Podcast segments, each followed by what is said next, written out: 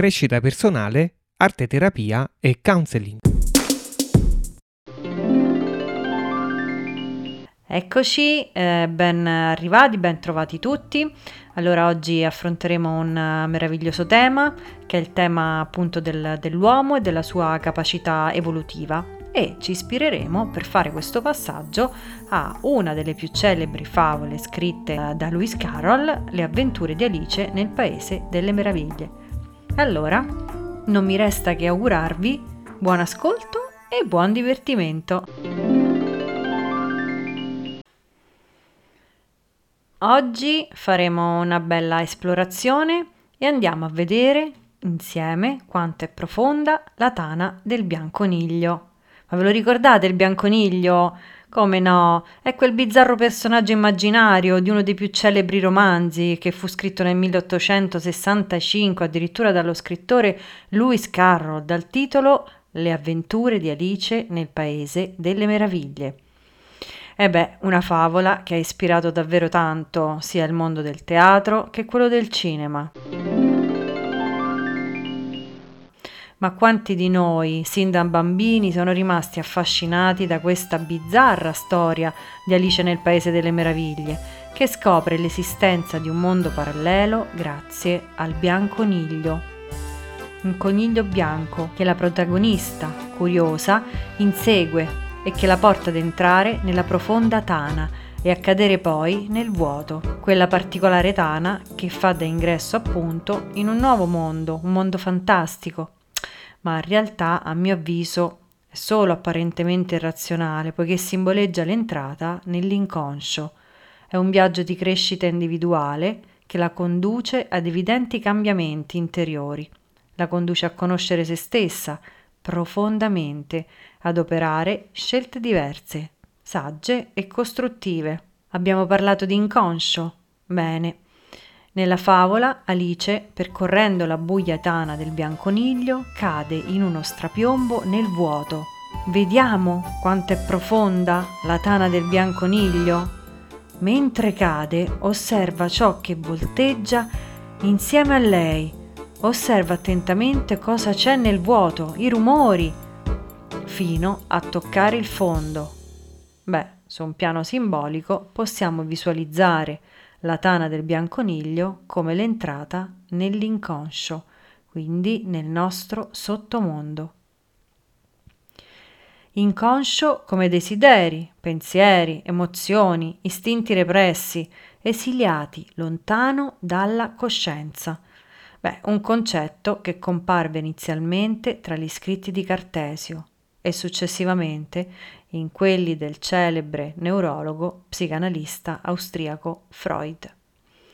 Un costrutto che divenne poi uno dei capisaldi della sua teoria e che Freud considerava un concetto chiave nell'approccio psicanalitico insieme a quelli di preconscio e conscio, insomma nozioni che Freud definisce la prima topica.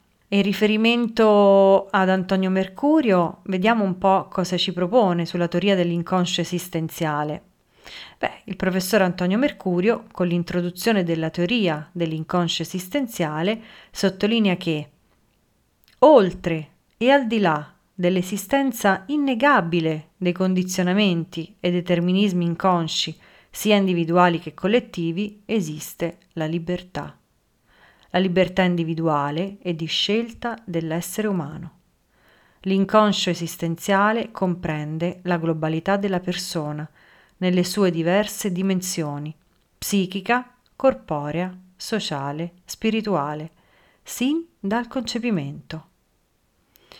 E come parla il nostro inconscio? Beh, ad esempio, attraverso fenomeni onirici, disagi psichici, distrazioni, lapsus oppure ancora attraverso il corpo. Quindi, contrariamente a quanto si possa immaginare, parliamo di un inconscio sempre attivo e vigile.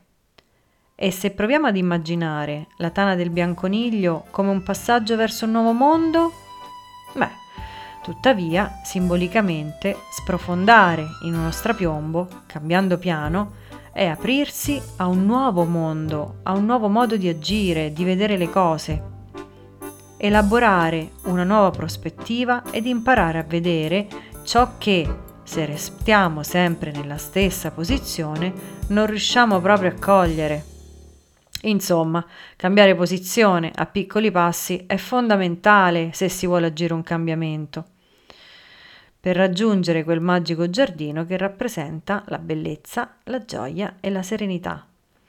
È bellezza a cui è possibile arrivare se lungo il cammino della nostra esistenza impariamo a conoscere noi stessi l'altro, a stringersi in una sana e costruttiva coralità per ritrovare quelle verità, dar voce al nostro mondo interiore e risvegliare pian piano il nostro inconscio, più consapevoli, più abili eh, per creare chiaramente una nuova realtà. E vediamo come, se possibile, accogliere le, le nostre parti interiori. Vediamo quanto è profonda questa tana. Possiamo riconoscere i nostri mostri interiori, sicuramente anche sconfiggerli, proprio come fa Alice con il cicciarampa accogliere le nostre parti tutte, quelle distruttive, come ad esempio la furiosa regina di cuori, sempre pronta a tagliar teste. Quante volte nella vita ci è capitato di far fuori e di farci fuori a causa della nostra incapacità comunicative, dell'incapacità di tenere sotto controllo la nostra ira, finendo per essere poi anche ignorati del tutto. E che possiamo fare allora? Possiamo agire attraverso un profondo, costante lavoro interiore, certamente accompagnati in un percorso di crescita da una guida spirituale. Eh, per cogliere invece il dolore che si cela dietro tanta freddezza e rigidità. Quindi divenire consapevoli delle nostre tante parti costruttive per supportare con saggezza il nostro viaggio apprendere che non siamo solo buoni o solo cattivi, siamo l'uno e siamo l'altro e se riusciamo ad integrarci diventiamo fusione di tanti opposti. E insomma, è un prezioso lavoro interiore che può sostenerci nel non avvelenarci la vita, nel vedere il nostro odio, portarlo alla coscienza, riconoscerlo, assumerlo come proprio e poi trasformarlo. Allora, proviamo a seguire il bianco coniglio per crescere. Ma chi è questo coniglio? Beh, è un insolito coniglio per l'appunto bianco che indossa un panciotto dal quale spunta un grande orologio da tasca. Corre e parlotta tra sé e sé dicendo è tardi, è tardi! Ed è proprio per inseguire questo buffo personaggio che Alice intraprende il proprio viaggio nel paese delle meraviglie chiaramente un elemento simbolico no? che si presenta in più occasioni e che si delinea come una figura guida verso quel mondo sconosciuto. Quel è tardi e tardi che, seppur con prudenza, ci invita a muoverci, muoverci inteso nel senso di metterci in movimento. Quindi, tradotto in altri termini, ci indica che le specie animali e vegetali non scompaiono a causa di eventi sfortunati, ma che solo evolvendo di continuo riescano a sopravvivere in un contesto che è in costante cambiamento. Eh, pensiamo alle diverse estinzioni di massa di milioni an- di anni fa. E allora forse è opportuno lavorare per crescere e per evolversi, che ne dite? Quindi coraggio, vediamo quanto è profonda la tana del bianconiglio. E insomma, la relazione tra l'uomo e l'universo è sicuramente una continua evoluzione. Beh, l'universo si evolve, la vita diviene, Pertanto l'uomo, se intende crescere e sopravvivere, è costretto ad evolversi, tenendo il passo con il cambiamento. Una caratteristica del sé è la trascendentalità, ovvero sia la tendenza a trasmutarsi dal già raggiunto al non ancora. Una tendenza certamente caratteristica dell'universo, che attraverso una serie di passaggi verso nuovi livelli qualitativi porta il cosmo e l'uomo a superarsi evolvendosi continuamente. Possiamo rilevare questo passaggio attraverso la nota trasformazione del buffo brucaliffo, appunto da bruco che fuma narghilè seduto su un fungo a meravigliosa farfalla che alla fine vediamo volare libera. Siamo persone in divenire e il cambiamento fa parte delle nostre vite. La vita, supportata dal nostro sé, la nostra saggezza interiore, ci dona ogni giorno opportunità per crescere con la possibilità di decidere.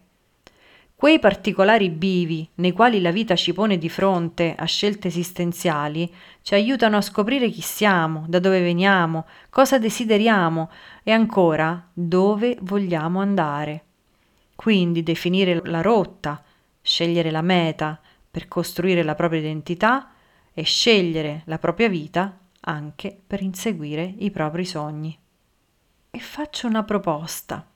E se ci rendessimo disponibili addirittura alla rinascita? Hmm.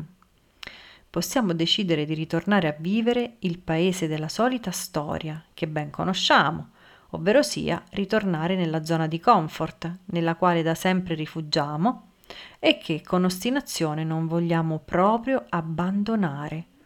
Oppure possiamo prendere coraggio e provare a renderci disponibili a una rinascita, lasciando andare, quindi lasciando morire, tutte quelle parti di noi che non ci appartengono più. Possiamo sognare di seguire il bianconiglio come fa Alice e scoprire quanto è profonda la sua tana, agire quella sana curiosità, seguire la voce della nostra saggezza interiore che ci spinge a vedere Cosa? Cosa possiamo trovare? Cosa lasciare andare? Fin dove possiamo arrivare? Arrivare ad esempio, passando nel Paese delle Meraviglie, verso la realizzazione dei nostri progetti, verso la bellezza seconda. E vi domanderete, ma ormai è tardi per crescere? No, no, non è mai troppo tardi per crescere. Certo, per fare ciò eh, bisogna avere il coraggio di percorrere quella tana che in realtà ci offre verità ed osservare ciò che incontriamo mentre precipitiamo, attraversando il vuoto, fino a toccare il fondo per poi fermarci, seguendo il bianconiglio, seguendo la voce della nostra saggezza che ci invita a crescere. Non è mai troppo tardi per crescere, non è mai troppo tardi per tornare bambini, per poi diventare adulti e per far sì che la nostra crescita interiore possa in qualche modo raggiungere o quantomeno avvicinarci alla crescita temporale biologica, allora questi sono passi necessari, anche per imparare a conoscere noi stessi. È ciò che dentro custodiamo. È importante per aprirci alla vita e liberarci da quei condizionamenti che ci rendono immobili.